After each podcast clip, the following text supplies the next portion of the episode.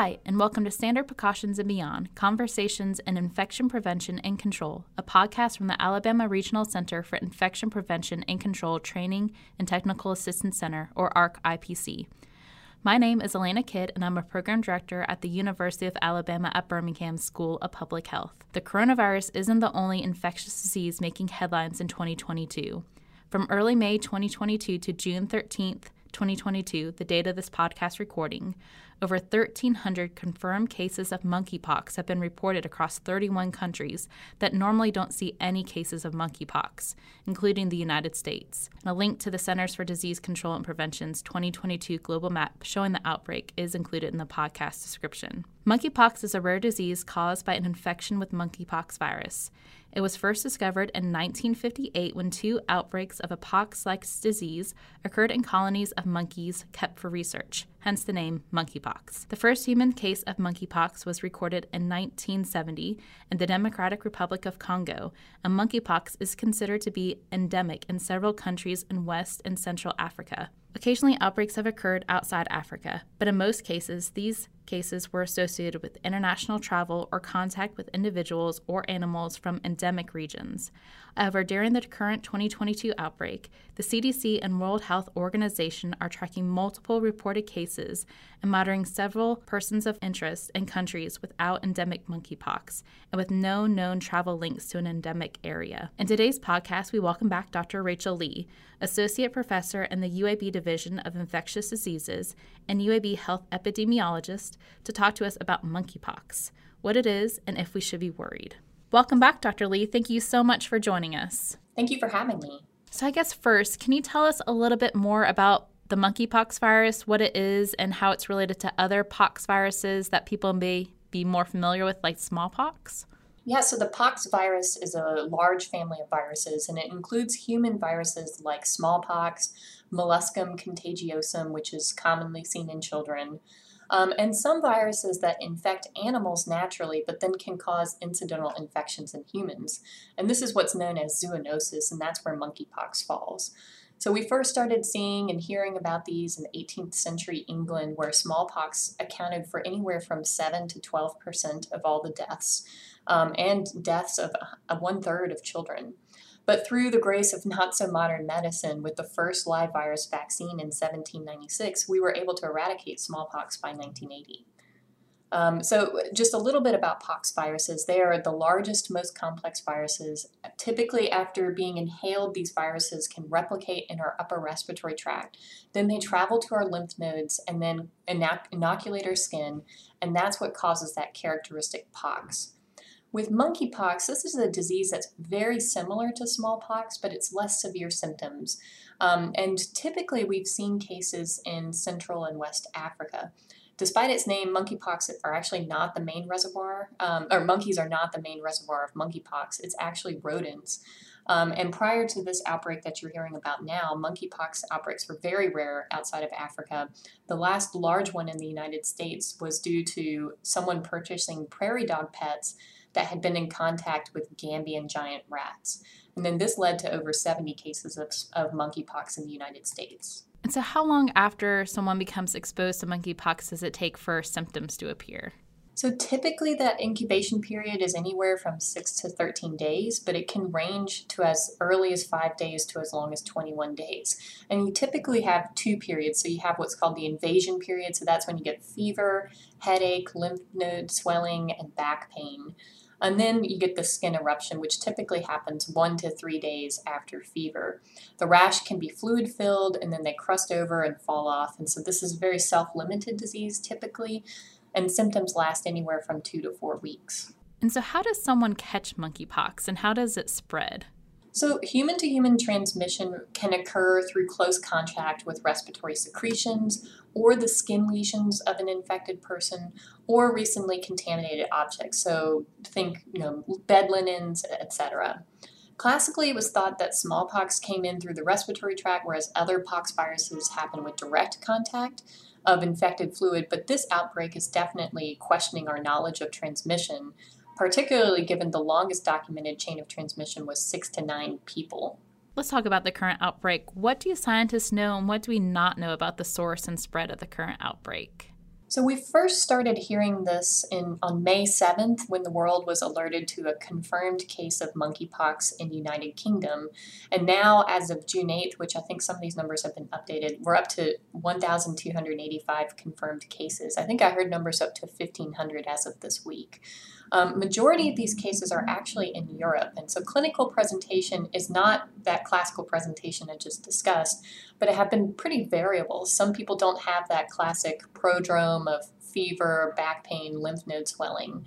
And then some have only had just a few lesions or a single lesion or a lesion that began in the genital and peri- perineal region.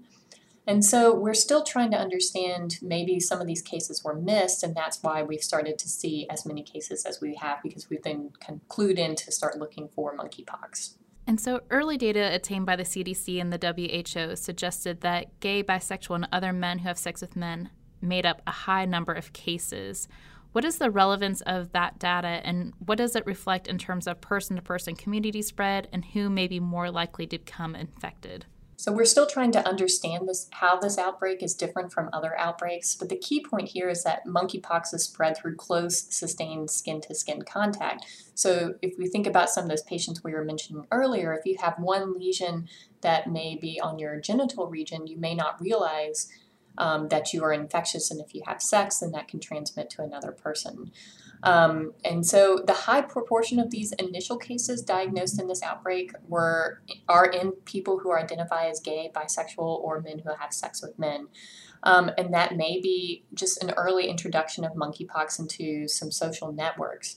Um, this also may be that people were not recognizing um, monkeypox as a potential pathogen that could be causing this, and so they could have thought that they had other sexually transmitted infections and, and misdiagnosed.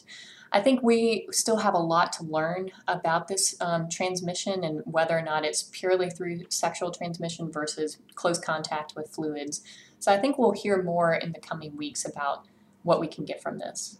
And so, if, uh, kind of changing the topic now to, to ways to prevent the spread of monkeypox, I've read that there is not a specific vaccine for monkeypox, but the smallpox vaccine can be given before and immediately after exposure to offer some type of protection against the virus. Can you talk about these vaccines? And at the moment, is there a need for a mass vaccination campaign in the U.S.? So, we know that the smallpox vaccine is about 85% effective in preventing monkeypox, um, and we stopped our um, um, prevention efforts for, mon- uh, for smallpox back in, I think, 1980. Um, and so some people in the United States have had smallpox vaccination, and so therefore you are protected against monkeypox. The US FDA has approved a live attenuated vaccine known as Jynneos, and that protects against infection in smallpox and monkeypox. And what you are describing is something called ring vaccination. So if you have someone who has monkeypox, and this has happened in Ebola as well, then if you can vaccinate everybody in that circle that's connected to that person um, in sort of a ring vaccination, that may prevent transmission events going further down. Um, and so that's the thought process here. So if you have a patient that is diagnosed with monkeypox, you know, we reach out to the CDC and then say, hey, can we get vaccination um, for these close contacts? Right now, in terms of um, of the number of cases and how many vaccines we have available, I think that's the best way that we that the United States is focusing on that vaccination process. They are also working to try to get people vaccinated who are at high risk of exposure. So if you're a, a lab worker or you are potentially a frontline worker that may get exposed to monkeypox during care. Um, so I think we'll have more data coming soon. And so, other than vaccinations, um, for those that you know maybe exposed because someone else has monkeypox, what's the best way to prevent the future transmission? So, we do know that it transmits through respiratory droplets. So, masking right now works incredibly well for the general public. Um, and that's why the CDC has recommended, um, you know, heightened awareness and wearing masks when, especially when you're traveling internationally. Um, the other way is to know if your patient, um, um, if you are in close contact with someone that may have symptoms of monkeypox, um, to not to have sex and to avoid um, contact with those lesions. Um, and then potentially in the future, you know, we'll look at more vaccination. but I think right now, for the general public, we probably will not be vaccinating everyone. That is good to hear. And so, for healthcare providers, what do they need to know about monkeypox? What's important for them to kind of keep in mind as the um, outbreak evolves? So I, I do know that the CDC has a wealth of information for healthcare providers as well as the WHO. Um, and then, depending on your state, your state health department has information regarding how to exactly obtain um, a, a, sample, how to get it to the CDC to then run tests. Um, and so, every um, healthcare provider, if they are concerned that they have an infection, they should reach out to their local health department, um, and then that will help determine what to do um, for diagnosing that patient. And we'll include links to both CDC, WHO, and also our state's health department in the description of the podcast. And so, finally, what does the public need to know about monkeypox? What's the risk to the general public? Will the monkeypox be the next pandemic? So, do I think that monkeypox is the next new pandemic? No. But I think what we are seeing here is how viruses can rapidly change and challenge our current understanding of transmission and prevention. I think a key for anyone is to know your risks, whether it be occupational or personal or travel related, and to find sound sources that can provide knowledge and insights, such as ARC IPC. You know, we have a lot of information on that website to really get you to the best information to help protect you. Thank you so much. That is all the time we have for today. We want to thank Dr. Lee for being here to share this valuable information about monkeypox and your insights on the current outbreak. Thank you so much. And thank you to all of our listeners. Please tune in next time for another episode of Standard Precautions and Beyond Conversations in Infection Prevention and Control.